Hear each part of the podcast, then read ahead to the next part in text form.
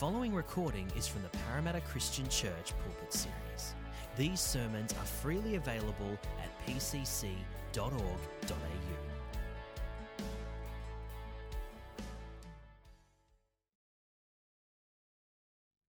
Just hope this aircon doesn't blow the pages everywhere this morning. Well, it's good to be together, isn't it, on this first Sunday of the year? And I'm uh, eager to come to God's Word. We're starting a new mini series in the book of Joshua. So I'm keen to get to it. But before I do, I just want to share uh, an amusing story, something that happened to me just recently, a couple of weeks ago. I was at home with my two year old Maddie and we were enjoying each other's company and she was in a little high chair in the kitchen and i was at the kitchen sink washing up trying to be a good husband and we're having a bit of a conversation and we both noticed at the same time this daddy long legs hanging from the kitchen ceiling. And so i turned to maddie and i said to her daddy loves daddy long legs because they're friendly you know they eat up the little insects that sometimes come into the house. And then i said to her do you love Daddy Longlegs? And she paused. She stopped eating her breakfast. And then she said to me very matter of factly, No, I love mummy's legs.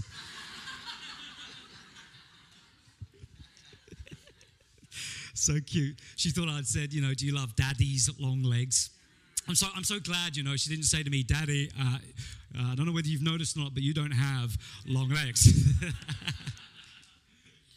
Well, on that cute note, if you've got your Bibles, uh, please open them to the book of Joshua the great book of Joshua, which is the sixth book of the Bible Genesis, Exodus, Leviticus, Numbers, Deuteronomy, and then you finally arrive at Joshua. And as I just mentioned, we're starting a new mini series, a four part series in this book, the book of Joshua.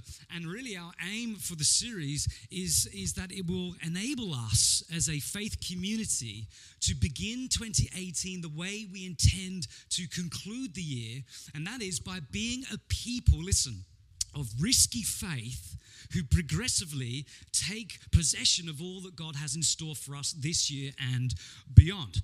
And so, and so this, that's why we're in this book, the book of Joshua, because this book is largely about being on the front foot of faith and not on the back foot of fear. And so we find ourselves this morning in these two really important chapters, chapters three and four. And we're not going to read through them because we'd be here for quite a while, but we're going to dip into each of these chapters just to get a fair appreciation of what's actually happening in these important chapters. And so, verse 1 of Joshua chapter 3, then we're going to drop, drop down to chapter 4. Verse 1. Early in the morning, Joshua and all the Israelites set out from Shittim. You, you got to love the place names of the Bible, and went to the Jordan. Sorry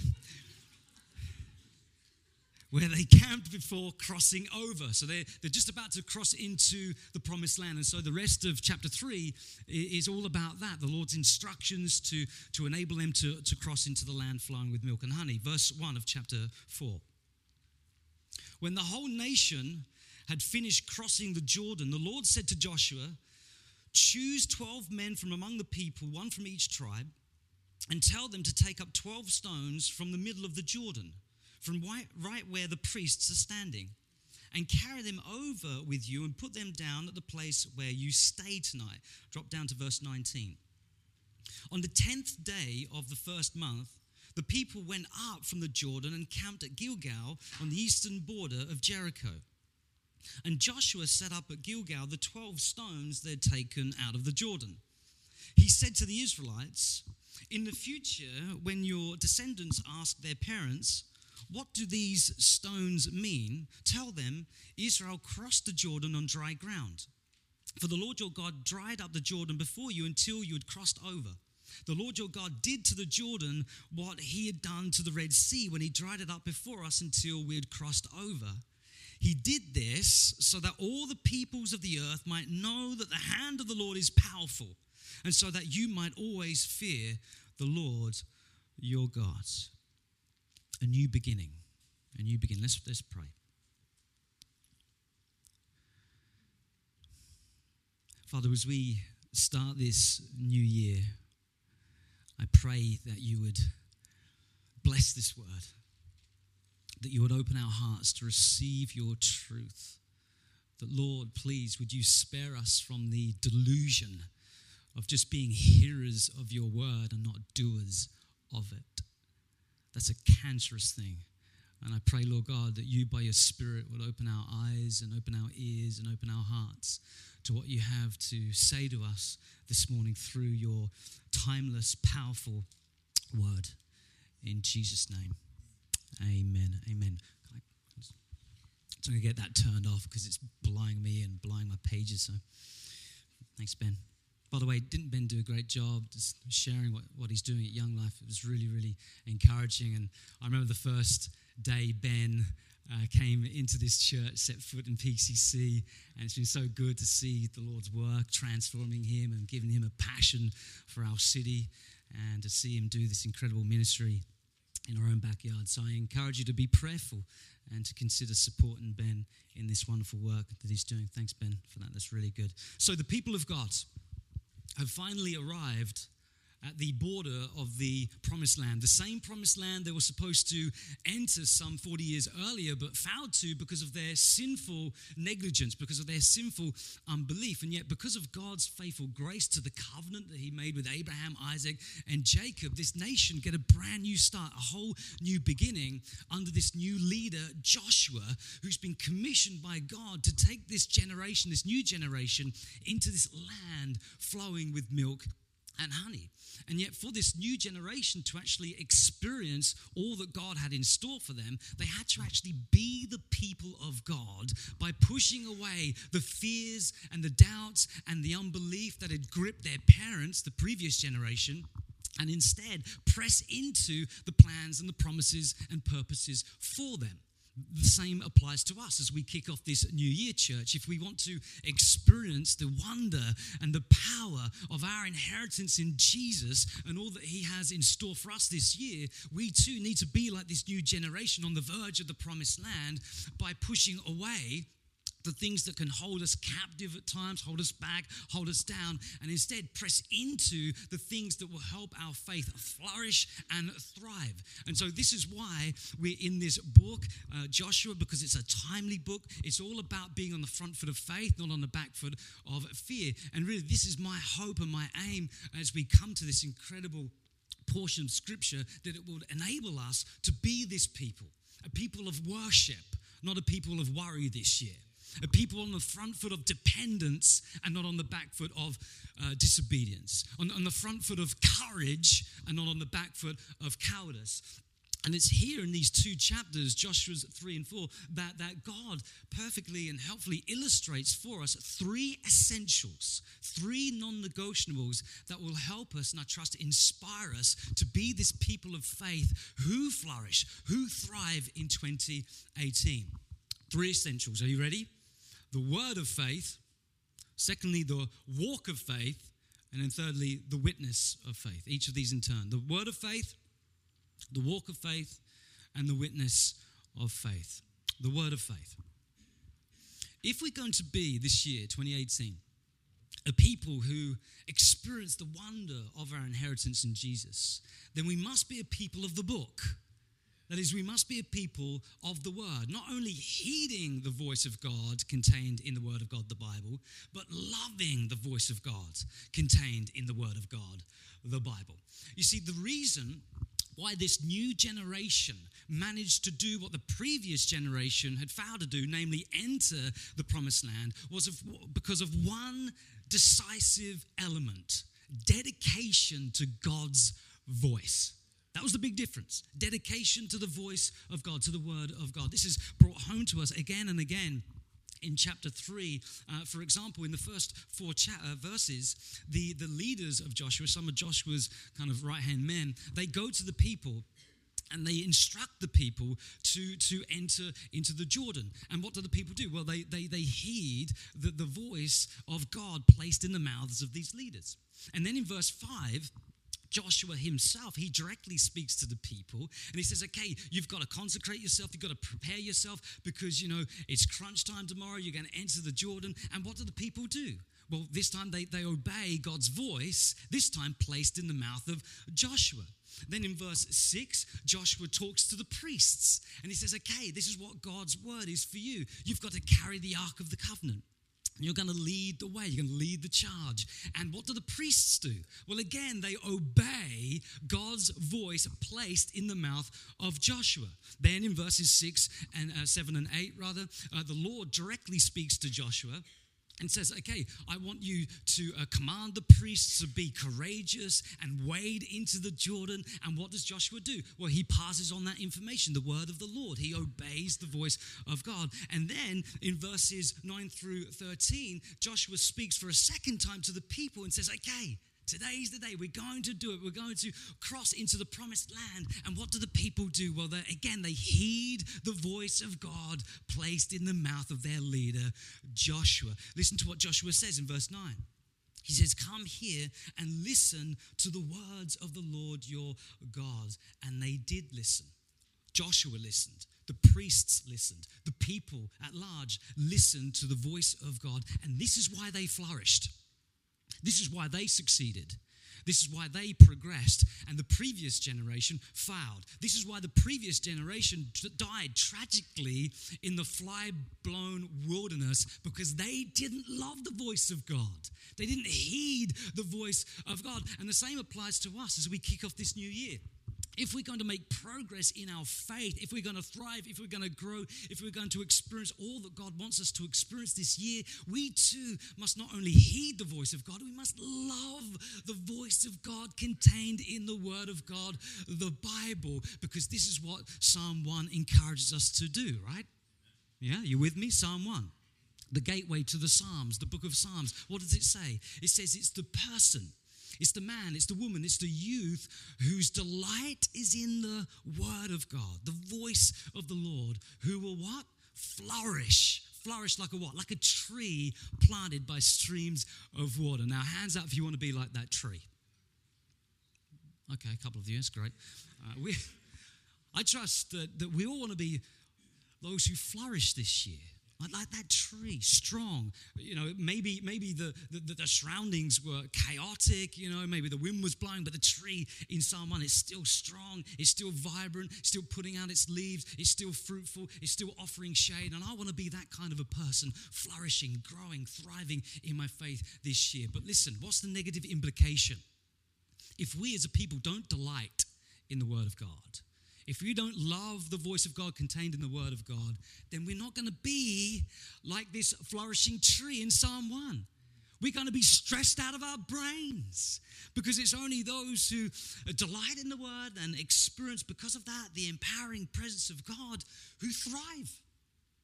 If you don't delight, you're not going to thrive. You will strive, you will battle, you'll be stressed out of your brain. And so this year, 2018, I pray that our attitude and our relationship to the Word of God would be like that of the psalmist in Psalm 119 97, where he sings, he celebrates, and says, Oh, how I love your Word.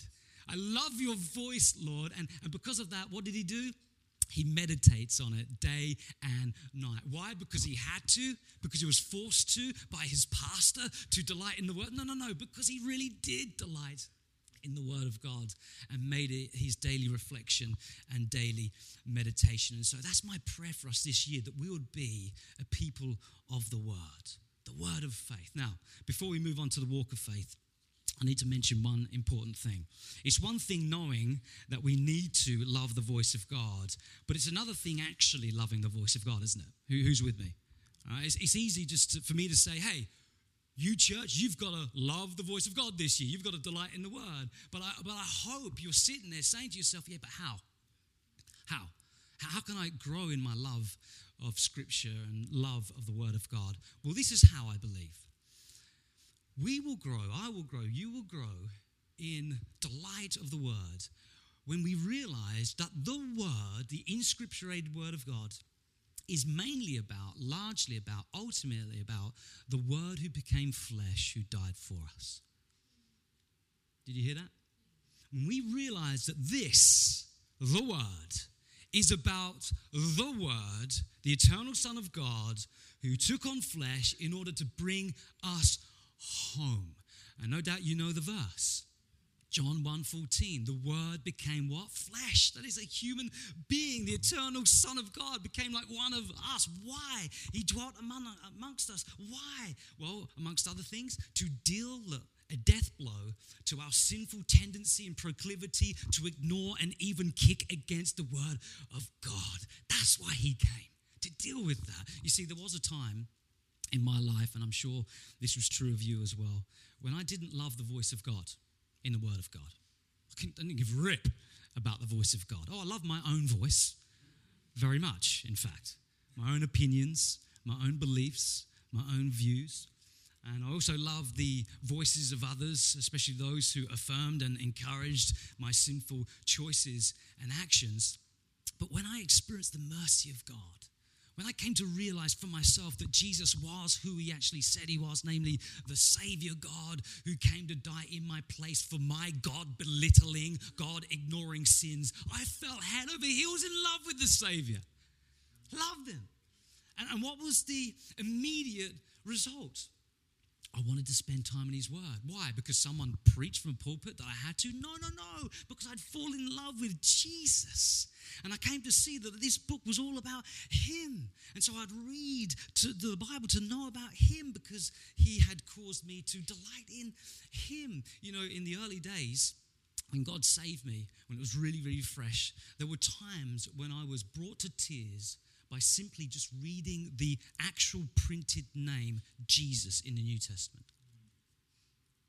Uh, uh, just, just, I was just blown away as I contemplated His great mercy towards me.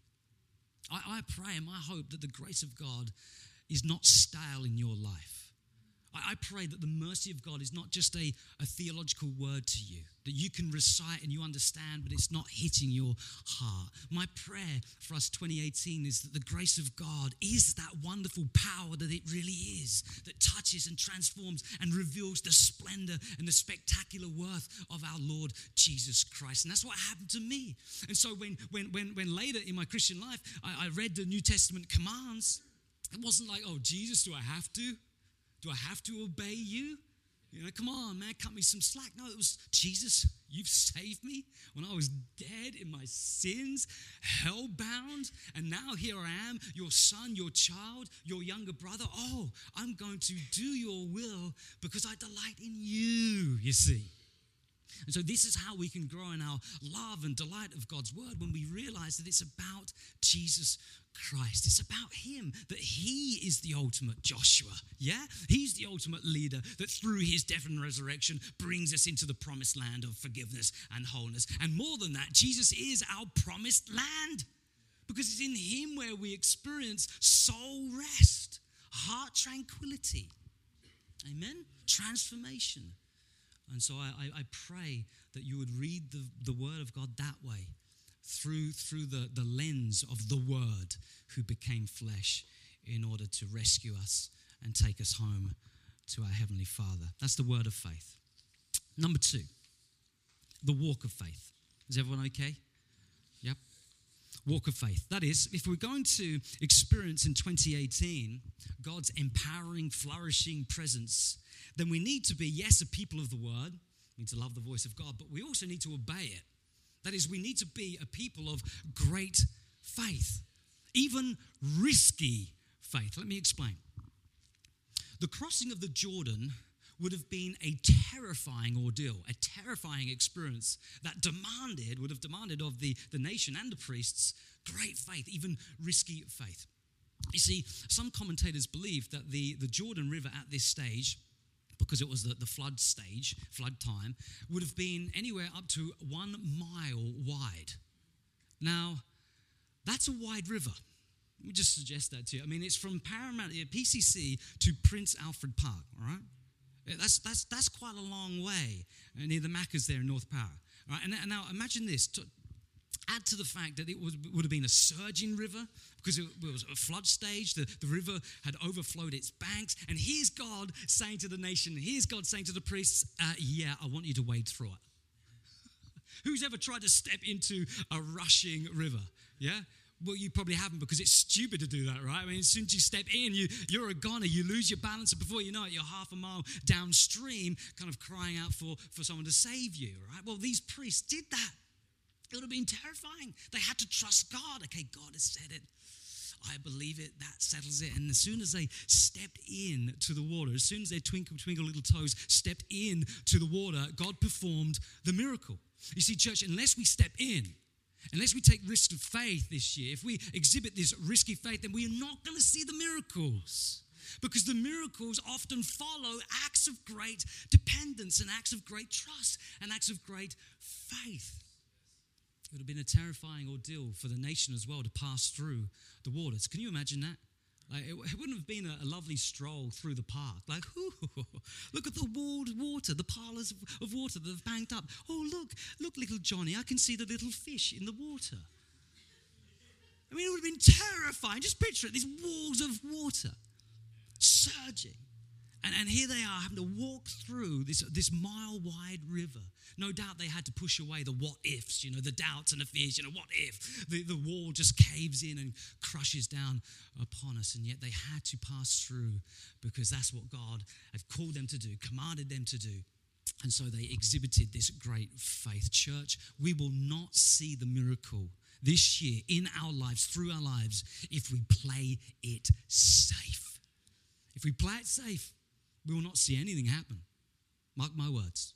And maybe 2017 hasn't been marked with the miraculous because you've played it safe. I've played it safe. We've been too cautious, too afraid, too worried about people's opinions, stepping on other people's toes. We just haven't done anything or said anything. And that's probably the reason why we haven't seen God move and act because He demands, He calls us, He commands us to exhibit risky faith. Two more ex- examples from the Old Testament that really hit this point home.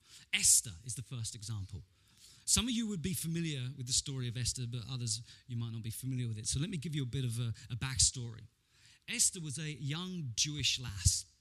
And she got married off uh, to the king of Persia, Xerxes. And, and Xerxes was obviously the, the king of Persia. And, and he had uh, one of his officials, his name was um, Haman. And Haman absolutely hated the Jewish people the Jewish refugees living in the Persian Empire. And so he convinced, he managed to convince Xerxes to exterminate, terminate the whole Jewish population. And Xerxes agreed to it. And yet he didn't know, he didn't realize that his own queen, Esther, was Jewish. And so Mordecai, Esther's uncle, he caught wind of this, the, the plot and the, the plan of Haman, and he sends word to Esther and basically begs Esther to go into the presence of the king. But she knew, Esther, that the ancient law stipulated that if you went uninvited into the presence of the king of Persia, you would likely lose your head, unless that was he lifted the golden scepter. And so that was the risk. And yet she knew if she did nothing, if she just played it safe, you know, didn't risk, but just kind of run from the situation, her people, her nation would perish. And so she was caught in this dilemma. And so she sends word back to Mordecai and says, okay, tell the people the nation to pray and to fast. And then she says climactically in verse 16 of, of Esther 4, it's the climactic verse listen, if I perish, I perish. What's that? That's the language of what? Uncertainty. Yes, faith, but risky faith because she was uncertain about the outcome of her actions. If I perish, I perish. In other words, she hadn't received a direct word from God. She didn't know that she was going to be spared. She didn't know that her people were, were going to be spared by God. And so she took the risk. She didn't run, she didn't play it safe, and she waltzed into the presence of the, the king of Persia, Xerxes. And we know the rest of the story because we've got chapters 5, 6, and 7. We know that she was spared. You see? Risky faith. If we perish, we perish. What about Daniel and his three buddies in Babylon? Meshach, Shadrach, and Abednego. These three young lads, they find themselves in Babylon, not Persia this time, but Babylon. And the king is very narcissistic. He loves himself and he erects this huge statue of himself and he tells his subjects in his kingdom, okay, when you hear the trumpet blast, you've got to bow the knee to it as an act of worship to me. And these three young lads, these Jewish boys, they decide to draw a line in the sand. All right, we've come this far. We've lost our national identity. We've lost many things, but this is one thing we're not going to lose, and that is our faith in this godless place. We're going to draw the line and we're not going to worship the statue. We're not going to worship King Nebuchadnezzar. Well, Nebuchadnezzar, he hears the most powerful man on the planet at this stage, and he draws these three young boys in. Now, I would have been shaking in my little boots, right? And no doubt you would have been as well. And yet, what did they say to him? I mean, this king is absolutely furious and he threatens them. If you don't bow the knee, you are going to die. And what do they say? Amazing. Talk about risky faith. They say, King Nebuchadnezzar, oh noble king, they're very respectful. They say, We just want you to know we're not going to do this. We're not going to drop the knee to you. We're not going to bow the knee. We, we believe that God is able to free us and deliver us, and they listen to their words. But even if He doesn't, that's language reminiscent of Esther. If we perish, we perish. If I perish, I perish. In other words, they didn't know the outcome of their actions that day, their decision not to bow the knee. They didn't know that, that, that they were going to be spared. They actually thought maybe that they were going to be killed. And yet we know the end of the story. Again, these, these three young guys, along with Esther, exhibiting risky, great faith depending on God. Church, again, we need to exhibit like faith. We need to be this way this year and not play it cool and not play it safe. Because listen, playing it safe and a life of risky faith are incompatible. They're incompatible. We will not see the breakthrough, we will not see the miracles of God if we stay in our proverbial boats and play it safe. We've got to step on shore of the uncertain seas, the uncertain tides, the uncertain risk, and trust the one who calls us because he's worthy of our trust. He's worthy of our dependence this year. Amen. Word of faith, walk of faith, and if you're still with me, the witness of faith. I know it's challenging, but okay, come on. The witness of faith. Just on that last point, just to give you something tangible just before we move on. This year, as we take risks, maybe being risky looks like this offering to pray for a sick colleague. That can be a little risky. Or the workplace, you're not allowed to do. Just, well, I know I'm not saying don't be wise, but take a risk. What about this? Inviting your neighbor over for dinner. Yeah, but we've got nothing in common. So, so what? They need Christ. And God has placed you there strategically. So maybe get to know them a bit better, start a conversation, start a relationship, get to know them. What about inviting someone to the Alpha course? A Bit risky. The Alpha course is starting in, in March this year. What about this? Sacrificially giving towards that kingdom cause that God has placed heavy upon your heart and you've been putting it off, you've been putting it off, you've been. I'm talking about sacrificial giving. I'm not talking about giving out of your surplus. I'm talking about giving where, where you feel the pinch of it, the sting of it, all that hurt financially, and yet you know that's what God wants you to do. Risky faith. What about this one? Lovingly, you're going to love this, maybe not love this one. Lovingly confront your fellow Christian, brother and sister, whose behavior is sinful and unwise. You know, God calls us as the people of God to be each other's keeper.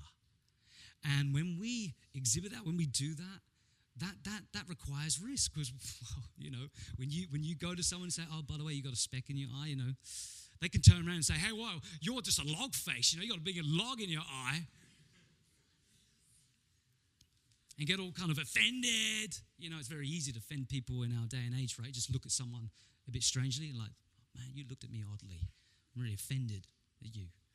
So it can be risky to confront a brother or sister, hey, this, this behavior is detrimental to you and to others, and God would have you repent of it.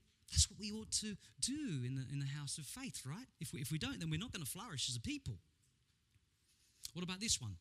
Being risky and standing up for justice in the community standing up for justice in the world. Or this last one, taking steps towards being that overseas missionary that God's called you to be. He's placed it heavy on your heart. And yet, through procrastination, you've been putting it off and putting it off and putting it off. And yet, God wants you to take the plunge. He wants you to step into the water this year. Amen. All right, the witness of faith. The word of faith, the walk of faith, the witness of faith. God has always been into signposts that witness to his acts of deliverance and mercy, always.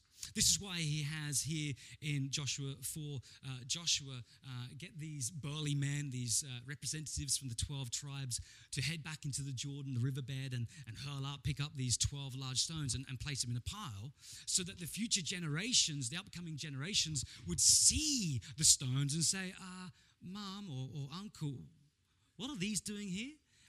And that you know, gave them the perfect opportunity to say, well, they're here because of the Jordan. They're here because of God's miraculous mercy. And of course, this is why the ultimate Joshua, Jesus, gave us the sacrament of communion so, so that amongst other things, we as parents and aunties, uncles, spiritually speaking, and the broader faith community could teach our little ones, teach the next generation the significance of the bread and the juice. We do juice here, not wine, but the, the significance of the bread and the juice that they point ultimately to God's act, ultimate act of salvation in Christ in the cross. And yet, here's the tragic thing.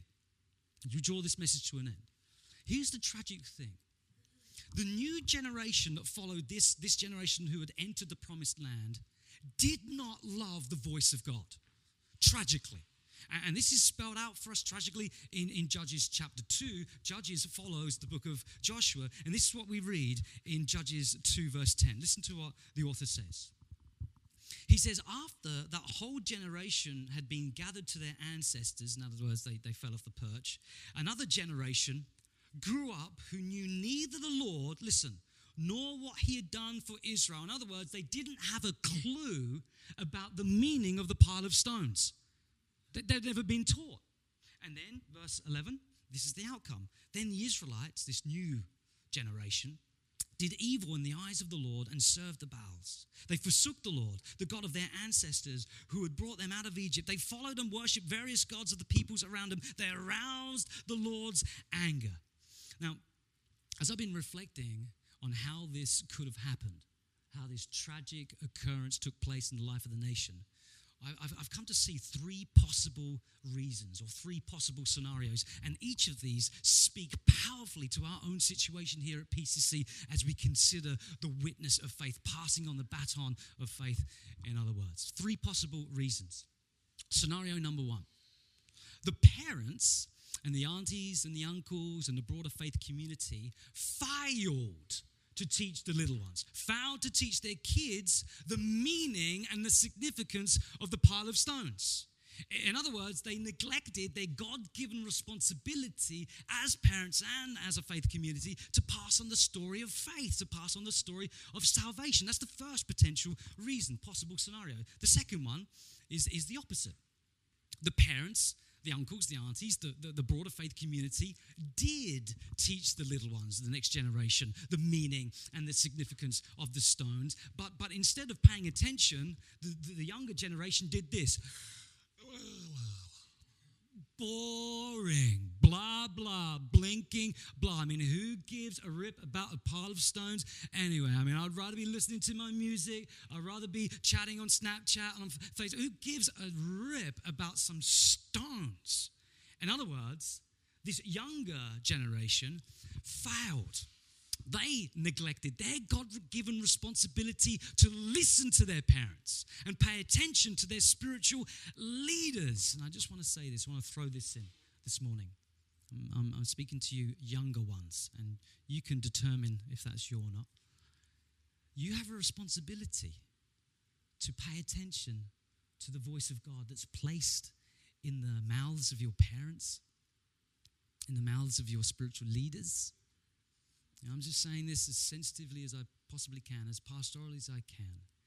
It's not a parent thing, this thing we call Christianity. You know, we do this church thing. It's not like, okay, this is, this is what our parents do, the, the older members of the church do, but, you know, kind of we're into something else. And, and never, listen to me, this is a warning, but, but as a big brother, I, I'm, I'm lovingly saying this to you. Never, ever, ever fall into the trap of saying, you know what? I'll get serious about Jesus when I get older you might not be given the opportunity.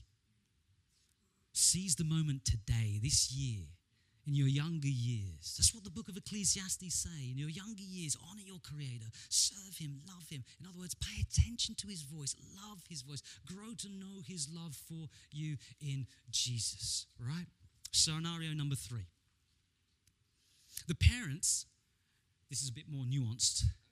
The parents and the aunties and the uncles in the broader faith community did teach their children the meaning of the stones, but listen, because their lives were out of sync with their lips, the younger generation were turned away from the faith. In other words, the younger ones, they saw the hypocrisy of their parents. And they reasoned, well, obviously, this can't be a very powerful God and uh, uh, not with a powerful message because it hasn't transformed the lives of our parents. And so they walked away from the faith. Church, hypocrisy will often turn our kids away. It's not enough for our kids just to hear the talk, they've got to see it lived out in our lives. They, they, they, they need more than just hearing Christ from us. They need to see Christ in us. Not perfection, but a certain direction that honors Christ in our homes and in this broader faith community. Our little ones, you know what? They have this uncanny knack to gravitate towards hypocrisy. You know why? Because of their own broken, sinful hearts. They gravitate towards it. So, oh, that's hypocrisy. And then the, the enemy gets in and uses that to sow seeds of doubt. And they end up actually walking away most of the time from the faith. They need to see authenticity, they need to see genuine faith lived out in this faith community. Talk about the witness of faith. Amen. And so these three possible scenarios, I'm not too sure which one it was, possibly a combination of all three.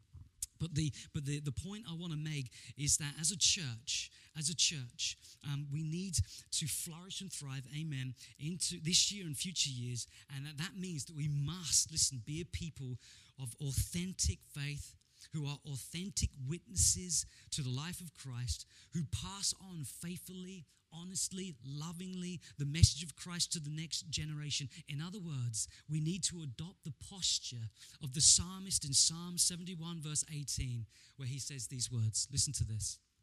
The psalmist, he says, Even when I'm old and grey, I've, I've got more greys on my hair these days, I've got three daughters, that's why. Do not forsake me my God, he says, until, listen to this, do not forsake me until what? Until I declare your power to the next generation. Oh, may that be our prayer.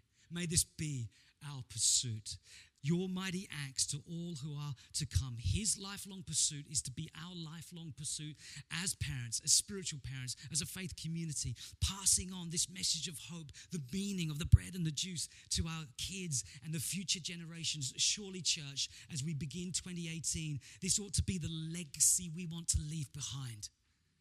Yeah? For our kids. Not the needless accumulation of possessions can own the whole world, but if you lose your own soul, Jesus said, what profit is that? But instead, leaving this legacy of a wondrous Savior, helping them uh, have and develop a robust faith in this beautiful Savior, this one that we adore, the one who commands us, the one who came, the Word, to rescue us and to bring us back home to God. And so there you have it. The first message in 2018. We need to be a people of the Word, the Word of faith, loving the voice of God in the ultimate word, Jesus Christ. We need to be a people who live it out, the walk of faith, exhibiting, demonstrating risky faith this year and beyond, and not playing it safe. Come on, church, step out of your proverbial boats of security and comfort and safety and playing it safe and trust Christ. And as you do, pass it on Pass it on. Don't keep it to yourself. Pass it on in this faith community. Pass it on to the next generation. Pass it on as we be this people who witness to the love of Jesus Christ. Amen. Let's take a stand, church.